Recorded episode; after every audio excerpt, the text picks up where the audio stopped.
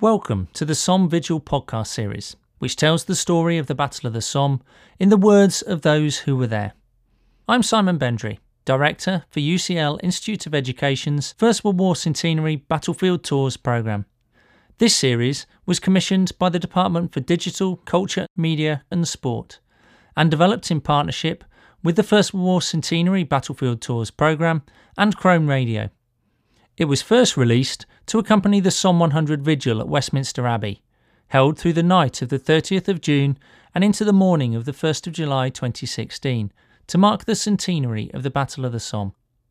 In this podcast, a member of the Bedfordshire Regiment recalls taking a German trench.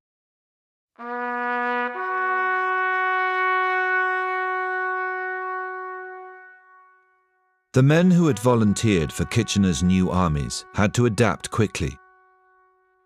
Private Jack Cousins was a farmer's boy from Trowley Bottom near St Albans.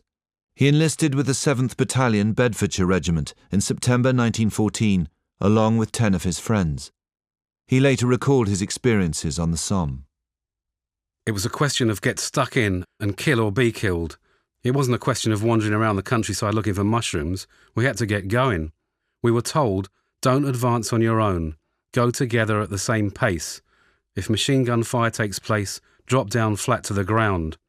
Our platoon officer said, You will find the barbed wire in front of the German trench blown away. Blown away? Nothing of the sort.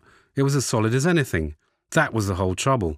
We were disillusioned that it wasn't blown, and the Germans were firing at us from all angles. A lot of men were caught on the wire, and they were sitting ducks. We got into the front line German trench, and my instructions were to follow the communication trench back to the German lines. Well, I had my Lewis gun, my head down below the trench, my gun crew following behind with spare ammunition. Suddenly, I could hear voices in front. I knew that they were German. I stopped at the bend, and suddenly I saw, coming around the bend, Germans in single file. When they spotted me, they started to unsling their rifles, but I didn't give them a chance, and I drove my finger on the Lewis gun trigger and with a burst from the gun, three or four of them dropped dead. The others threw down their rifles and came with their hands up. I signalled for them to get up and walk back to our people as prisoners. My number two was carrying a revolver, and there was nothing accurate about the thing, but he started to take pot shots at some of these Germans. I told him to shut up and be quiet. Then we came into a jerry dugout. The dugouts were very effective. They used to tunnel down yards and yards. I got hold of a Mills bomb, pulled the pin, and threw it down the dugout. There was a bit of a bang after four seconds. Then I heard somebody moaning. I took a chance. I went down into the dugout, and there was this Jerry laid with a great hole in his chest, blood pouring everywhere, pointing to his mouth. I knew what he wanted. He wanted a drink. I gave him my water bottle. The water went in his mouth and came out of his holes. He was gone in a few seconds. It really upset me. I felt morally responsible for his death could have happened to me.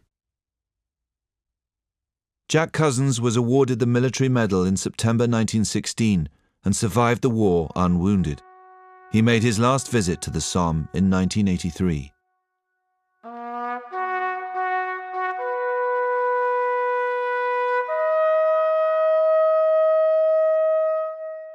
You have been listening to The Story of the Somme a Chrome Radio production for the Department for Digital, Culture, Media and Sport, in partnership with UCL Institute of Education's First World War Centenary Battlefield Tours programme. The producer was Katrina Oliphant. In the next podcast, a member of Queen Alexandra's Imperial Military Nursing Service describes hospital life in the days before and after the 1st of July 1916.